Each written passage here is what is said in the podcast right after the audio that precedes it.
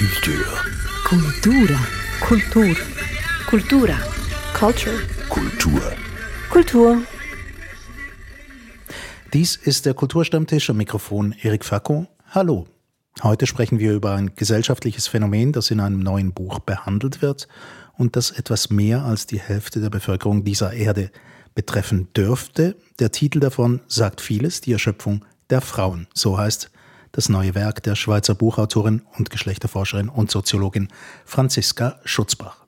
In diesem Buch wird beschrieben und hinterfragt, was viele Frauen mir persönlich bereits erklärt und erzählt haben, dass sie an einem bestimmten Punkt im Leben richtig müde, ausgelaugt, eben erschöpft waren. Und um über dieses Buch und das Phänomen zu sprechen, habe ich zwei Frauen eingeladen, Tanja Wirz und Nadia Zähler, beide Musikerinnen. Herzlich willkommen euch beiden. Wir wollen mal bei der persönlichen Erfahrung ähm, anfangen. Daran misst sich ja so ein Buch, das eher einen wissenschaftlichen Charakter hat. Ähm, die Erschöpfung der Frauen. Kannst du was damit anfangen, Nadia? Ja, hallo, erstmal. ja, klar. Also ich kenne die Erschöpfung so mhm. aus eigener Erfahrung. Gut, dann wollen wir das nachher noch aufdröseln. Genau. Tanja? Ja, hallo. Ähm, also mir geht es, ich habe mich von dem Buch sehr angesprochen gefühlt. Ähm, es hat darin viele Sachen beschrieben, die ich persönlich kenne. Und ich möchte noch den Untertitel erwähnen, die weibliche Verfügbarkeit. Der Untertitel ist wieder die weibliche Verfügbarkeit. Und das finde ich ein ganz wichtiges Wort bei diesem, dieser ganzen Untersuchung. Es geht eben nicht nur um die Erschöpfung, sondern auch um diese dauernde Verfügbarkeit. Auf die Verfügbarkeit werden wir sicher im Verlauf dieses Gesprächs zurückkommen, aber jetzt die Erschöpfung. Du kennst das, hast du gesagt, Nadja, wie äußert sich das denn? Oder wann kam das und durch was wurde es ausgelöst? Was meinst du? Also bei mir kam es ähm, eigentlich so ein bisschen ähm, ein paar Jahre, nachdem ich Familie hatte, äh, mit zwei Kindern, beide noch relativ klein. Ähm, zwei, so zwei, zwischen 2010 und 2012 war ich wirklich auf den Felgen. Und ich glaube, bei mir war es schon auch so eine Kombination, die auch beschrieben ist im Buch recht gut, von so einem Perfektionsanspruch auf allen Ebenen. Also man will irgendwie immer noch die perfekte Mutter sein. Ich wollte aber auch weiter aktiv sein als Musikerin. Ich wollte natürlich eine gute Partnerin sein. Äh, ich hatte noch einen Brotjob, dort wollte ich auch nicht irgendwie ähm, lahm werden und so. Und ähm, ich glaube, wenn man so in der Familiengründungszeit ist, ähm, bei mir war es so und ich beobachte das bei vielen Frauen, dann wächst manchmal der Anspruch auch noch oder es kommen halt neue Herausforderungen dazu und es wurde dann einfach bei mir zu viel. Ich habe dann einfach auch nur noch gearbeitet. Mhm. Das heißt zu viele Fronten eigentlich gleichzeitig. Ähm, nee, es waren nicht zu viele Fronten, sondern es war zu viele Stunden Arbeit. Ich habe wirklich von morgens um sechs bis abends um elf, manchmal bis morgens um eins weitergearbeitet. Mhm. Tanja, jetzt gucke ich mal in deine Richtung. Ja, das, ähm, also bei mir war das eigentlich genau dieselbe Phase, auch mit zwei kleinen Kindern und dann mein damaliger Partner und ich beide versucht, weiterhin berufstätig zu sein. Und ähm, also ich bin in Burnout reingelaufen irgendwann und mit nicht mehr schlafen können und komplett ähm, einfach am Boden sein. Es war auch einfach die Menge, die, die einem erschlägt auch als Paar. Es war wirklich mehr Arbeit, als was zwei Leute bewältigen können. Und was mich auch so äh, immer noch im Nachhinein so hängen geblieben ist, ist, wie, wie sehr wir das unterschätzt haben. Mhm. Also wie sehr ich gedacht habe, ja, ja, das geht dann schon. Da sind dann die Kleinen, die sind dann irgendwo im Laufgitter und ich schreibe nebendran weiter an, meiner, an meinem Doktorat und äh, mache weiter Musik und das geht dann schon irgendwie und ich schlafe halt dann, äh, wenn sie schlafen und ich habe es völlig unterschätzt. Mhm auch die ganze körperliche, die körperliche Erschöpfung. Du hast jetzt gesagt, ihr habt beide versucht, noch einen Beruf aufrechtzuerhalten. Mhm. Ähm, das bringt mich zu so einer Frage nach den Strukturen rundherum. Ja, sind die, sind die Strukturen auch, wie wir arbeiten, passt das überhaupt nicht zu solchen Lebensentwürfen denn? Bevor wir wieder zur Frauenfrage zurückkommen. Ja, absolut. Also ich meine, das ist ja wie so ein Arbeitsmengenpeak im Leben der Menschen, wenn eben kleine Kinder da sind und es wird einfach erwartet, dass man da auf dem gleichen Level auch seine Karriere oder seinen Beruf weitertreibt, statt dass dann da mal halt alle ein bisschen zurückstecken können. Mein damaliger Partner, der wollte eigentlich auch für die Kinder da sein, aber er hat halt einen 100% Job gehabt und er hat Jahre gebraucht, bis er auf 80 reduzieren konnte. Also er hat x-mal nachgefragt, immer wieder beim Arbeitgeber gesagt, ich möchte reduzieren und irgendwann hat er es dann geschafft, aber es hat echt was gebraucht. Mhm. Nun, also diese frauenspezifische Erschöpfung, die zum Thema im Buch wird, da stellt Franziska Schutzbach ein paar Thesen auf, warum Frauen denn erschöpft sind. Und da geht es um, um, eine, das wird mich dann auch noch wundernehmen. Das waren jetzt ganz praktische Beispiele, die ihr genannt habt, nämlich die mit den Kindern, die reinkommen und der Versuch, möglichst alles ähm, aufrechtzuerhalten, was man vorher gemacht hat. Sie meint eine Stellung in der Gesellschaft. Die Stellung der Frau oder die Nicht-Gleichstellung der Frau in der Gesellschaft. Ähm, also ich habe es ein bisschen anders verstanden. Ähm, ich hatte den Eindruck, dass ihre wichtigste These, die sie am Schluss dann so zusammenfassend auch noch bringt, eigentlich ist, dass die ganze ähm, unsere Wirtschaftsstruktur darauf basiert, dass wir so eine Einteilung haben in richtige Arbeit. Das ist da, wo man Geld verdient und wo man angestellt ist oder halt eben Geld verdient. Das ist das, was die Männer machen und viele Frauen natürlich auch. Und dann gibt es diese Nichtarbeit. Das ist dieser ganze Care-Bereich, dieses Sorgen für andere Menschen und dass das abgewertet wird und wie versteckt wird und dass ähm, quasi unser ganze Wirtschaftssystem, das ganze Wirtschaftssystem darauf basiert, dass da Menschen, nämlich eben den, die als Frauen da halt ähm, gesehen werden, zugeschrieben wird, dass sie das einfach so nebenbei machen, so von Natur aus. Mhm. Und dass das aber zu wenig ähm, Wert auch hat. Es wird nicht so richtig gesehen und deshalb ähm, wird auch wenig gesehen, wie viel Arbeit das eigentlich ist. Also ich würde nicht nur sagen, es wird nicht richtig gesehen, es wird eigentlich überhaupt nicht gesehen. Und das, das, das spürt man auch daran, dass man heute in jedem äh, Lebensbereich eigentlich ein Diplom, ein Bachelor oder ein Master absolvieren kann, aber zum Beispiel nicht in Hausarbeit und nicht im Muttersein und nicht in Pflege der, der kranken Eltern. Also es, es fehlt auch komplett eine ähm, gesellschaftliche Anerkennung in dem Bereich. Also niemand sagt dir, wow, ähm, äh, du bist wirklich eine fünfeinhalb als Mutter oder so. Es, es mhm. gibt einfach keinen Maßstab auch. Ich, mhm. ich will es jetzt auch nicht, es sollte ja auch nicht als Leistung wieder gewertet werden.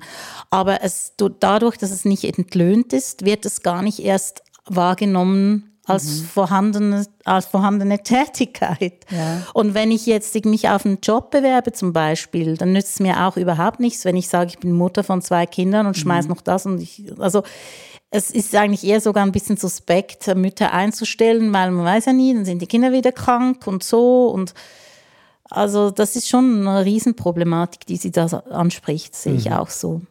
Und was ich auch noch interessant finde, ist, dass ja auf eine Art wie auch eine bestimmte Art von ah, wie soll ich sagen, Feminismus oder Gleichberechtigungsideal ähm, zeigt, was eben nicht darauf basiert, dass man jetzt einfach diese Arbeit outsourced an irgendwelche ähm, billig bezahlten, was weiß ich, Taglöhnerinnen, die man irgendwie aus dem Ostblock holt. Weil das ist ja irgendwie auch so eine Strömung, dass dann irgendwie heißt, ja, mach du halt Karriere und nimm dir halt eine Nanny. Aber die Nanny, die muss ja dann billig genug sein, dass das überhaupt aufgeht. Und da reproduziert ja dann diese, diese Emanzipation oder dieses Fortkommen von einzelnen Frauen eigentlich das ganze System gleich nochmal. Und mhm. das finde ich sehr, sehr spannend, dass sie da wirklich, da guckt sie richtig stark drauf und das ist, glaube ich, wichtig, habe ich den Eindruck in dem Buch. Mhm. Das ist dann auch irgendwie wie sich multipliziert in eine andere Dimension rein und eine andere Frau quasi auch zu wenig bezahlt wird für den gleichen Ja, Job. genau. Dann hast du dort dann vielleicht irgend so ein, ein Paar, wo eigentlich schlussendlich dann die beiden, ähm, der Mann und die Frau, die üben dann sozusagen die traditionelle Männerrolle aus, inklusive Karriere und alles und haben dann sozusagen so ein paar Angestellte, die dann sozusagen die Ehefrauenrolle machen. Mhm. Ein Stichwort ist schon gefallen und ich möchte das nochmal ins Spiel bringen und das dann immer als die große Entschuldigung gilt, wenn es darum geht, ähm, sich um die Kinder zu kümmern. Stichwort Natur. Das ist doch einfach so. Ist das euch das auch begegnet als Mütter, dass man gesagt hat, ja, ist doch normal, das ist doch Natur. Die Natur will das so, ihr kümmert euch um die Kinder und so. Nö, bei mir in meiner Bubble war es nicht so stark, aber ich bin natürlich umgeben von ziemlich äh, vielen kreativ Schaffenden. Und ähm, ich war jetzt nicht so konfrontiert mit diesen Ansprüchen an mich oder so. Aber was mir aufgefallen ist, mein Mann, äh, mein verstorbener Mann äh, und ich haben uns ähm, ja diese ähm, Familienarbeit wirklich mehr, mehr oder weniger 50-50 geteilt, ja. Und was, was mich genervt hat, wirklich extrem genervt, und das kam interessanterweise meistens von Frauen, waren diese ähm, wahnsinnigen Begeisterungsströme für die Leistungen meines Mannes als Familienvater. Ja? Mhm. Also ich sage jetzt mal, wenn er Nachmittag mal geputzt und, und Staub gesagt hat, dann waren sämtliche Nachbarinnen hin und weg, was er für ein toller Mann ist. Ja? Oder wenn er kocht oder wenn er einkauft oder wenn er die Kinder irgendwie in den Kindergarten bringt. Bei mir war es einfach total normal, dass ich das mache und nebenbei auch noch auf der Bühne stehe oder und mit der Zeit hat es mich echt wirklich richtig sauer gemacht. Da habe ich es jeweils dann auch gespiegelt, habe gefunden, ja klar, er ist ja auch ein Mann, deshalb muss man ihn die ganze Zeit loben mhm. für Hausarbeit so. Ja. Wie ist es deinem Mann damit gegangen? Hat er das als normal empfunden? Ach, der, der, der, der war sowieso ein bisschen, ähm, wie soll ich sagen, der war relativ unempfindlich gegenüber so ähm, schleimigen Komplimenten. Okay. Es war ein bisschen egal, ehrlich mhm. gesagt. Weil er hat es wirklich gern gemacht. Und ich glaube eben auch, dass ganz, ganz viele Männer, also das, mhm. was du am Anfang geschildert hast von deinem Mann, der unbedingt das Pensum reduzieren wollte, ich glaube, ganz viele Männer lieben die Familienarbeit eigentlich. Also zum Beispiel gerade die Sachen, die Frauen ein bisschen an den Rande des Nervenzusammenbruchs treiben, wie äh, zwei Stunden äh, Lego spielen mit den Kindern oder sowas, machen ja die Männer, das ist meine Beobachtung, ähm, irgendwie recht gern. So dieses, ähm, also ich weiß nicht, hast du es nicht gemacht, mit Doch, deinen Kindern ich, zu spielen? Ich, ich wollte gerade sagen, also es ist ähm, der, das, das Kind im Mann, oder? Der natürliche Spieltrieb des Mannes. ja, also auch wieder um, ein bisschen Klischee. Um eine, um eine, Zuschreibung zu machen. Nein, aber ich, genau. ich weiß genau, wo das hin will. Und ja, die Geduld, die haben Männer vielleicht manchmal, weil sie sich selbst gern dorthin zurückversetzen. Ja, und ich glaube, meine, meine Variante von ähm, halt mich frei fühlen und wie ein Kind fühlen ist halt mehr so, das lebe ich halt mehr in der Musik aus und das war halt mit den Kindern, als sie sehr klein waren, eher ein bisschen schwierig.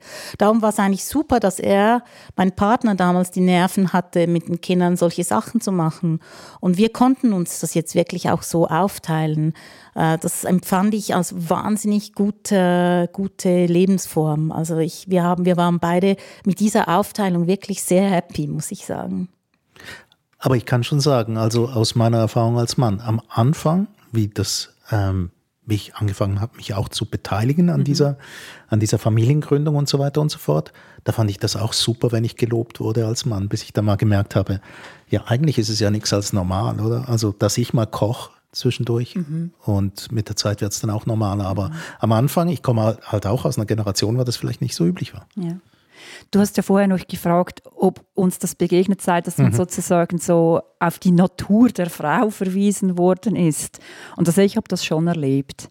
Also es ist jetzt äh, ein bisschen anderer Zusammenhang, aber etwas, was mich total geschockt hat, war, dass, wo ich dann das erste Mal schwanger war, haben mir mehrere Leute, haben mich sozusagen, das waren glaube ich alles Frauen, ja, es waren alles Frauen, haben mich gewarnt, jetzt verdummst du dann. Jetzt kannst du dann nicht mehr so gut denken. Und das ist so. Das sind die Hormone. Das war bei mir auch so. Das weiß man ich meine, ich habe mich natürlich total genervt über solche Sätze, aber das ist so an mich herangetragen worden, so wie, ähm, ja, du da mit deiner intellektuellen Arbeit, das eben damals noch an der Uni als Doktorandin, ähm, das geht jetzt dann nicht mehr. Und zwar nicht, weil du keine Zeit hast, sondern weil du verblödest.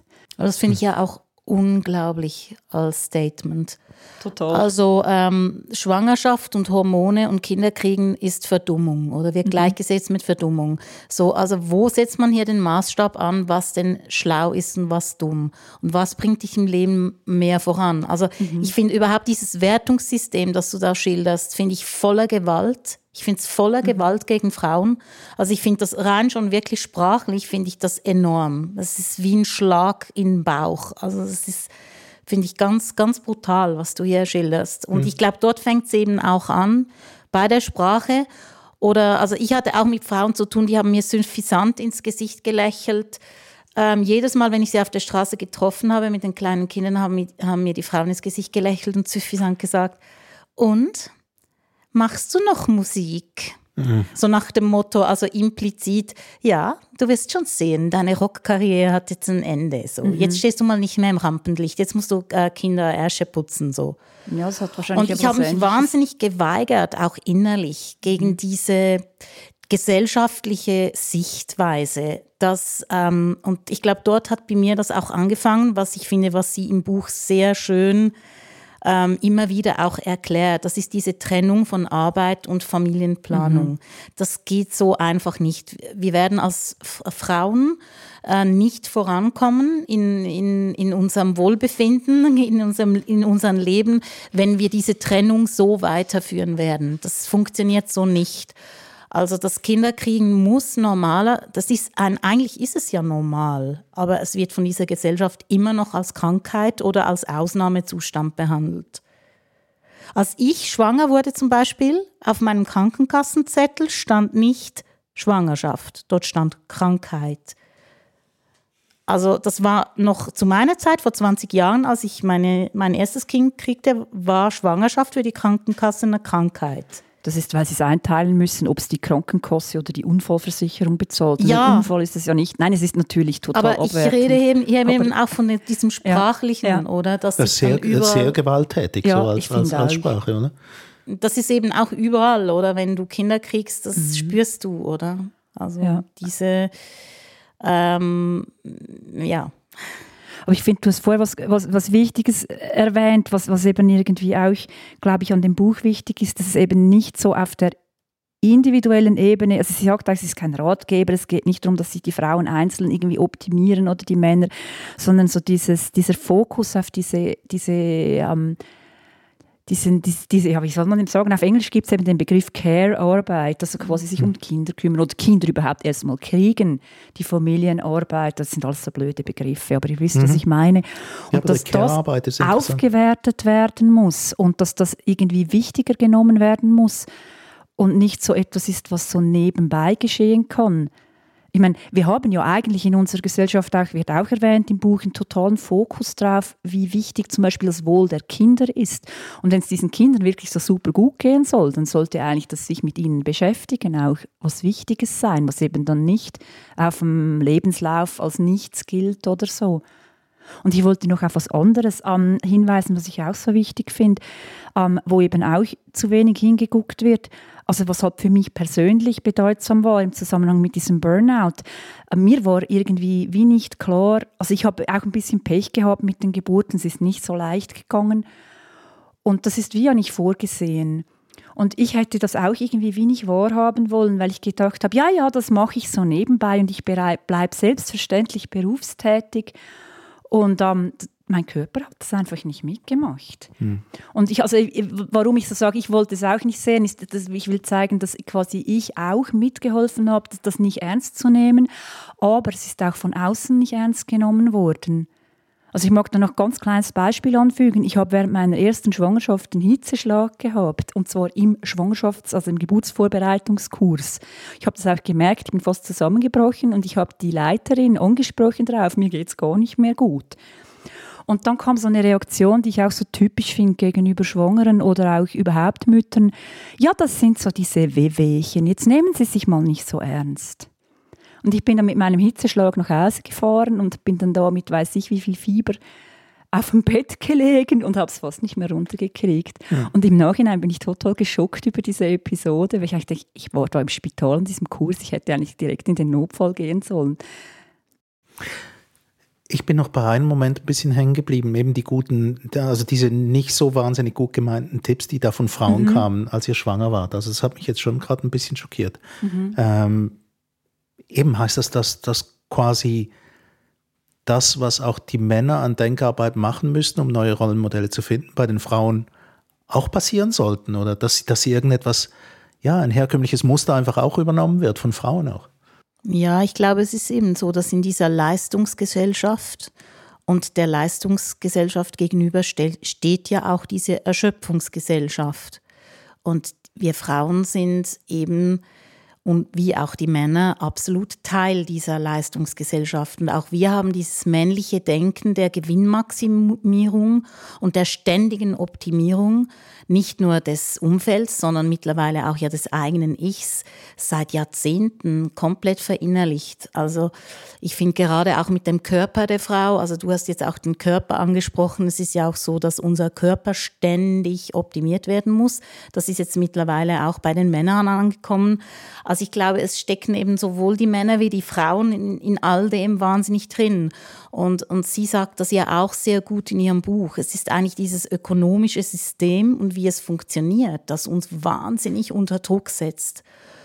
Und wir sind alle Teil von dem. Es ist auch nicht so, dass nur wir Frauen etwas tun sollten. Auch die Männer sollten etwas tun.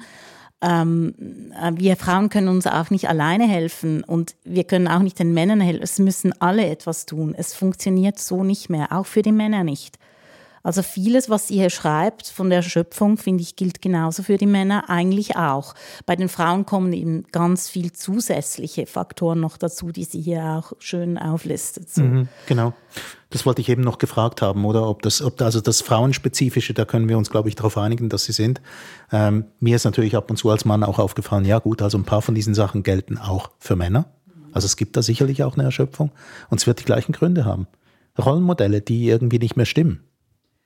Ja, oder vielleicht hat es andere Auswirkungen, wenn man sich jetzt überlegt, dass jemand so wirklich äh, sozusagen sich so ganz konform in, in diesem patriarchalen Kapitalismus irgendwie verhalten will, dann ist so der Preis, den die Frauen zahlen, eben diese Erschöpfung wegen dieser dauernden Verfügbarkeit. Sie müssen immer ihre Körper zur Verfügung stellen, ihre Empathie, das wird ja da alles beschrieben und das führt zu dieser, zu dieser emotionalen schlussendlich auch Erschöpfung. Und ich meine, bei den Männern äußert sich, also jetzt wieder die Männer, bei vielen Männern äußert sich möglicherweise ja dann eher drin, was weiß ich, dass sie früher sterben also ich meine, da gibt es ja auch eine ganze, ähm, gibt ja auch einen Haufen Leute, die sich damit befassen und die, das ist dann so dieses Thema toxische Männlichkeit. Also quasi, wenn ein Mann jetzt so äh, diesem Ich darf nichts fühlen, ich muss immer der tapfere Kämpfer im Beruf sein, nachlebt und dann vielleicht gar nicht mehr merkt, dass er ein, was weiß ich, einen Herzinfarkt hat und eigentlich Hilfe bräuchte, weil er nicht sagen kann, es geht mir schlecht, ich brauche Hilfe dass dann dort das der Preis ist, den die Männer bezahlen oder einer von den Preisen. Hm. Du hast Luft geholt, Nadja.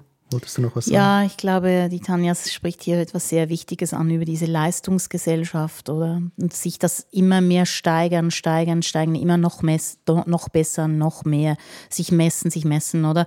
Wir sind alle so Endgainers wir müssen immer auf ein Ziel hinstreben und, und das, diese, diese Ziele auch erreichen, oder?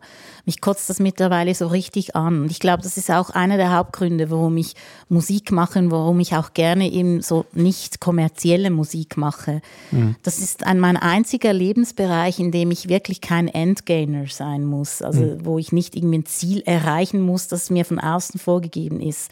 Ich finde das einen unglaublichen Druck und ich glaube, das ist komplett richtig, was du sagst, dass die Männer ähm, mega tief in dem drinstecken, vielleicht auch, weil sie oft ähm, mehr Prozente arbeiten, oft 100 Prozent, mhm. die spüren sich gar nicht mehr da drin und die kippen dann irgendwie Mitte 50 irgendwie einfach tot um. Und man weiß übrigens aus Studien, dass auch die Herzinfarkte bei Frauen in den letzten Jahren massiv zugenommen haben. Und das ist auch, also es gibt Untersuchungen, also es ist halt einfach so, je mehr Stress du hast im Leben, desto äh, höher ist die, deine Herzfrequenz, desto mehr schlägt dein Herz. Also es ist auch früher erschöpft. Also es ist ziemlich simpel eigentlich, wenn man sich überlegt. Und ähm, dann rennen aber dann alle am Abend noch einen Yogakurs, weil sie müssen dann ja runterkommen. Aber im Yoga ist es eben auch nicht so einfach, weil man will ja auch noch ein bisschen fit und schlank sein und die anderen können die Übungen besser und so. Also ich habe einfach das Gefühl, wir, wir kommen fast nicht mehr los von diesem ewigen Leistungsdenken, oder? Mhm. Und das führt eben dann auch ähm, generell in diese Erschöpfung. Und dann kommen eben bei den Frauen noch die zusätzlichen Sachen mhm. hinzu. Sie, sie spricht ja auch von der ähm, sie, sie, spricht auch über die Sexualität der Frauen, wie wir ständig beobachtet und ausgebeutet werden oder erniedrigt.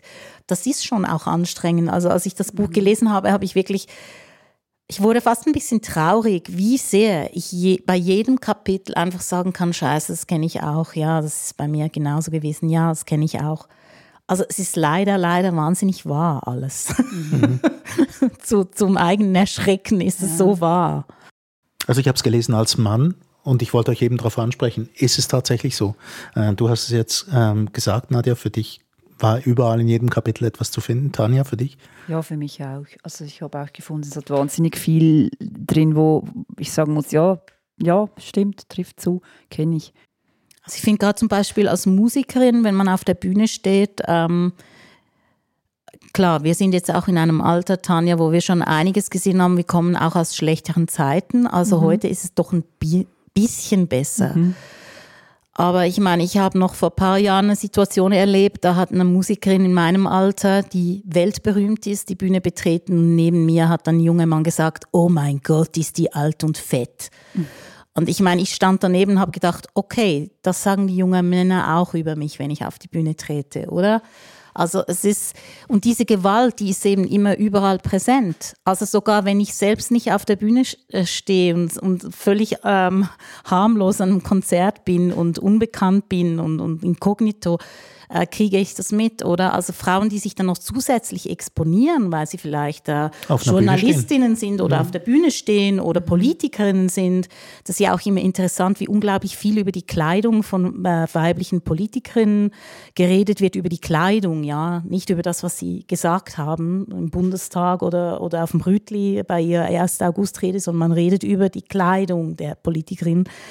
Also wir werden auch oft eben auf den Körper, aufs Alter, auf die Kleidung, auf Fett, auf dünn, auf zu dünn, zu fett und so weiter reduziert. Und das ist alles wahnsinnig anstrengend. Man muss das auch verdauen, man muss sich muss was innerlich damit machen. Und ich mhm, glaube, das, das spricht sie auch Energie. an. Das kostet Energie. Und man, man spricht auch mit Freundinnen darüber vielleicht oder man heult sich vielleicht sogar aus mhm. bei seinem Partner und lässt sich dann wieder aufbauen und trösten. Aber es kostet wirklich Energie. Mhm. Das ist auch eine verrückte Erfahrung, finde ich, die, die ähm, im Buch auch irgendwo beschrieben wird. Ähm, dieses gesehen werden, aber doch nicht gesehen werden. Dass du eben als, als Frau oft so betrachtet wirst und dann bewertet wirst, ob du jetzt irgendwie gefällst oder nicht gefällst, aber gleichzeitig das Gefühl hast, ich als Mensch werde gar nicht gesehen.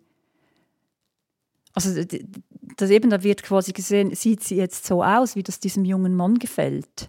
Also jetzt in deinem Beispiel mit dieser, mit dieser Musikerin auf der Bühne. Besonders und der, der guckt ja nicht, um quasi zu schauen, ich möchte diese Person, ich möchte etwas über sie erfahren, mal schauen, wie sie ist, mal schauen, wie sie heißt, mal schauen, was sie sagt. Das Pikante am Ganzen ist ja, dass es eben nicht ein Einzelfall auch war. Mhm. Ich habe dasselbe erlebt, auch am Konzert von Patti Smith zum Beispiel.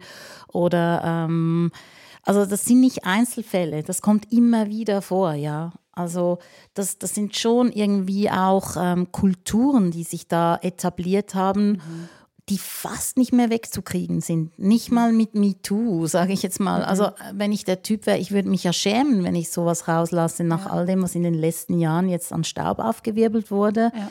in diesem Bereich. Aber irgendwie gibt es da immer noch einfach so viel. Ja da gibt es noch etwas, was mich total interessieren würde, jetzt von, von dir als Mann. Ich habe mich das auch gefragt, ähm, wenn man jetzt diese, zum Beispiel diese MeToo-Bewegung, da berichten ja Frauen von ihren Erfahrungen.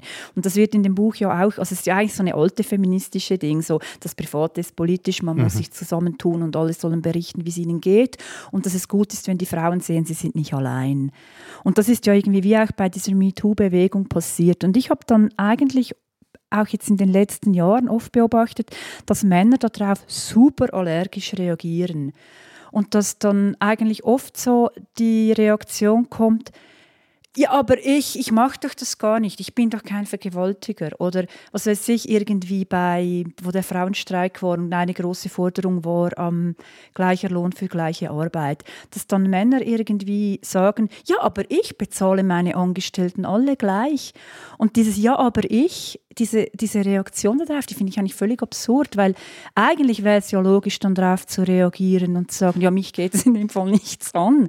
Und vielleicht kannst du dazu, also es würde mich einfach wundern ähm, wenn dann ganz viele Frauen solche schrecklichen Erfahrungen sozusagen mit dem Patriarchat berichten, eben da berichten, wie sie irgendwie belästigt werden und so weiter. Was passiert da bei den Männern? Können sie zuhören oder ist, was ist da, wo knackt es da? Ja, ich glaube, die allergische Reaktion ist, ist eine der Angst. Also da musst du dir ja selbst überlegen, wie habe ich mich selbst denn verhalten. Also so ging es mir dann. Ich bin gar nicht erst in den Verteidigungsmechanismus gegangen, sondern das erste, wie ich das gehört habe, habe ich gedacht, okay, mal meine Beziehungen Revue passieren lassen. Wie habe ich mich denn verhalten?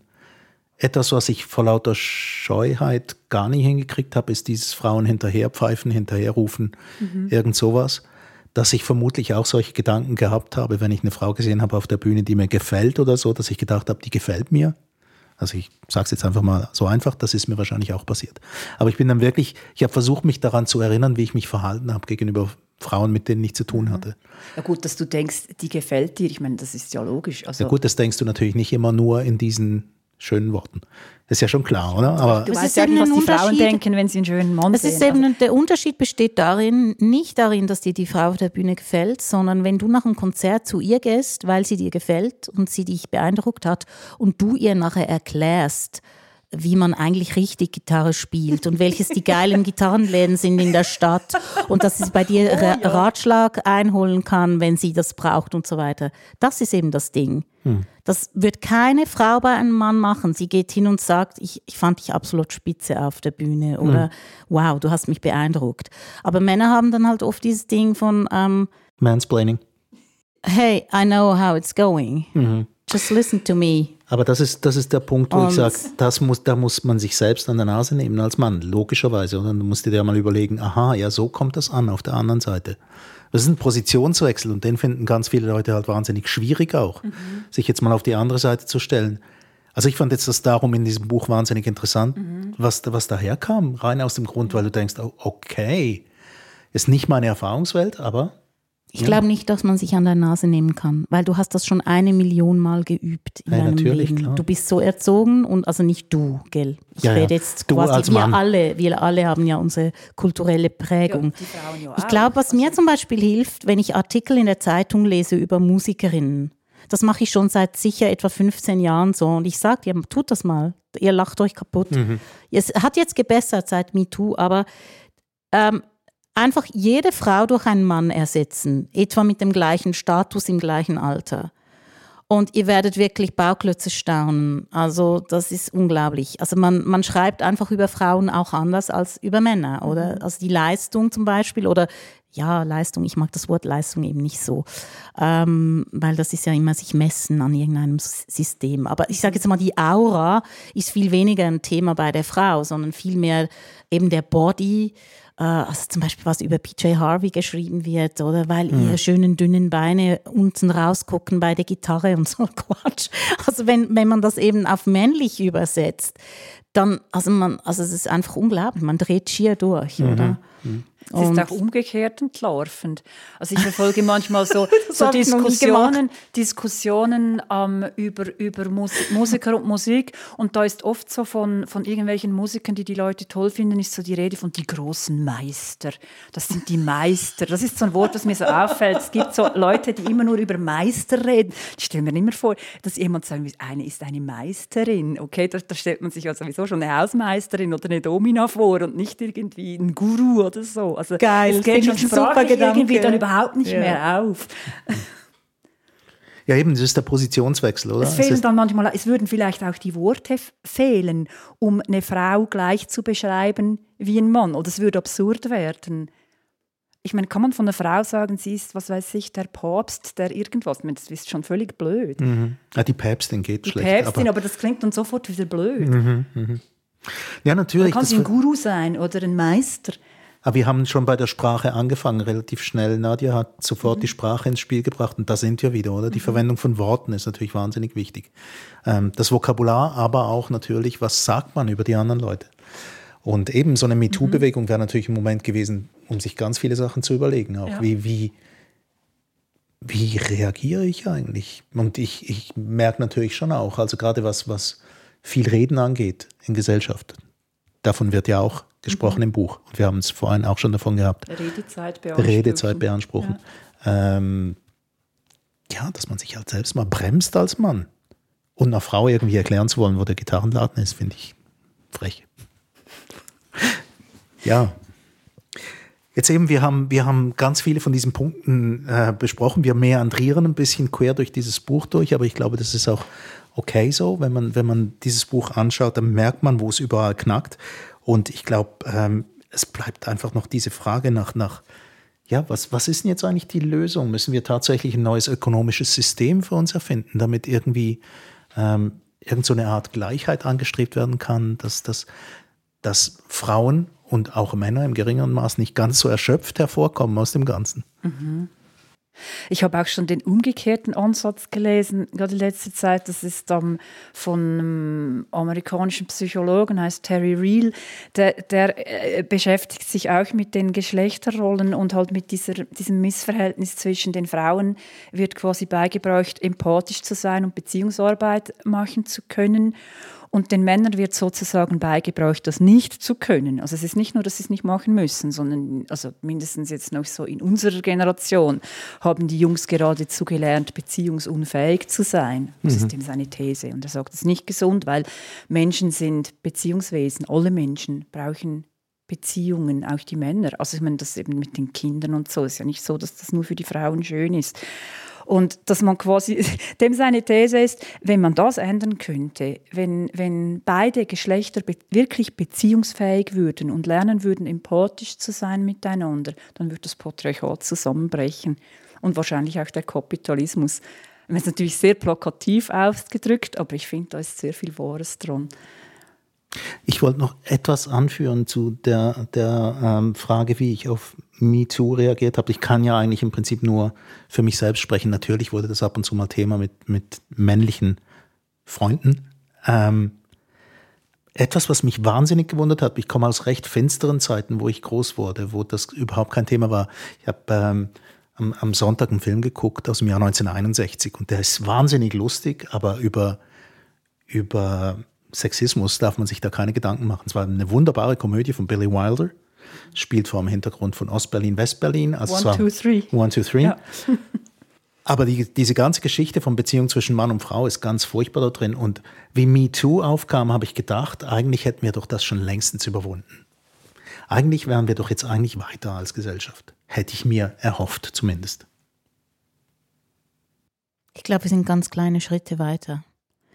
Ich habe einfach das Gefühl, solange ähm, die Familienplanung in der Arbeitswelt nicht wirklich komplett akzeptiert, integriert, auch eigentlich entlöhnt wird. Ich finde, eigentlich müsste Hausarbeit und Familienarbeit oder man kann das erweitern bis auf Care-Arbeit. Und hey, da sollte man mal bedenken, all die Großmütter, die ihre Enkel ähm, hüten und so weiter, die gehören da auch ein. Die arbeiten nämlich dann über dem Pensionsalter noch mal ein paar Jahre weiter und entlasten die Jungen und so weiter. Das müsste alles entlöhnt werden. Das hat es doch mal einen Versuch gegeben, um zu sagen, das ist Schwarzarbeit, was da passiert. Das ist eigentlich um die Steuern gegangen. Mhm. Dass man da sozusagen die Großeltern, seine eigenen Eltern bezahlen müsste, wenn sie die Kinder hüten, damit da Steuern abfließen. Das ist natürlich auch ein bisschen ui. ja, aber ich denke, eigentlich müsste man das System so neu erfinden, dass diese Arbeit mitbezahlt würde. Wie man das machen kann, das ist komplex. Aber mhm. hey, wir sind schlau, wir könnten das rausfinden. Anstatt irgendwie Raketen zu bauen, damit Privatpersonen zum Mond fliegen, könnte man sich ein paar Gedanken darüber machen. Mhm. Ja, wahrscheinlich würde heutzutage wird das heißen, dass sich ganz viele Sachen nicht mehr rechnen, so wie sie sich heute ja. rechnen, wenn das also alles man, einbezogen das ist würde. Sicher, also ich, ich, ich meine mich auch zu erinnern, dass ich über die, dass so auch schon große, also sich viele Leute das schon überlegt haben, dass ich Sachen gelesen habe, ob man wirklich die ganze Hausarbeit ökonomisieren soll, äh, ob das Sinn macht, dass es einen Lohn für Hausarbeit gibt. Da gibt es in der feministischen Philosophie gibt's einen ganzen Strang, der sich da Gedanken darüber macht. Ähm, was ich mich auch schon gefragt habe, ist, was würde eigentlich mit den Geschlechterrollen und mit diesen Verteilungen passieren, wenn es das bedingungslose Grundeinkommen gäbe? Mhm. Weil das würde die einzelnen Leute auch unabhängiger machen. Also Frauen wären dann nicht mehr so sehr abhängig von einem Mann, wenn es jetzt so eine ganz traditionelle irgendwie Erwerbsstruktur in der Familie gibt. Und auch die Männer wären nicht so abhängig davon, irgendeinen Scheißjob machen zu müssen. Ob da vielleicht auch Sachen passieren würden, wenn man da ja, wenn es einfach so eine Grundsicherheit gäbe, wo es dann möglich wird, sich auch noch um alle diese anderen Sachen zu kümmern. Also ein bisschen so, sie bringt ja am Schluss da dieses ähm, vier, ähm, irgendwie so vier Bereiche Modell, ich glaube, das ist von Moscha Mondeurin, ähm, dass quasi man eben weniger Erwerbsarbeit, also dass es wie so Platz haben müsste für, für Erwerbsarbeit, für diese Pflegearbeit, für politisches Engagement für noch so individuelles. Mhm. Und das, dass man eigentlich schlussendlich sagt, man muss die Arbeitszeit reduzieren. Mhm. Ein 100%-Job sollte eigentlich weniger Stunden haben.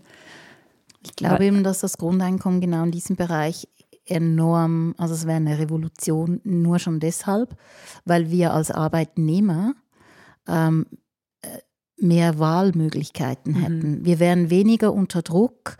Ähm, die Mächtigen eigentlich, die die Arbeit verteilen, kommen plötzlich in eine Position, wo sie ausgewählt werden können.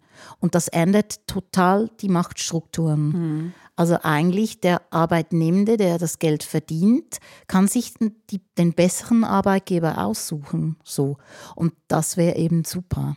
Auch weil dann vielleicht mehr Männer die Hausarbeit wählen könnten und mehr Frauen ihrer wirklichen ähm, Leidenschaft nachgehen mhm. könnten. Mhm. Und, ja. und in Kombination mit dem Teilzeitmodell, das ich auch sehr äh, interessant finde, ähm, wäre das, wär das eine echte ähm, Bereicherung für die Gesellschaft. Ich glaube eben auch kostenmäßig, das wollte ich noch anfügen. Ähm, ich glaube, dass man ganz viele andere Kosten sparen könnte dadurch. Ich glaube, die Leute wären auch irgendwie erfüllter und zufriedener. Sie müssten wahrscheinlich weniger kompensieren. Mhm.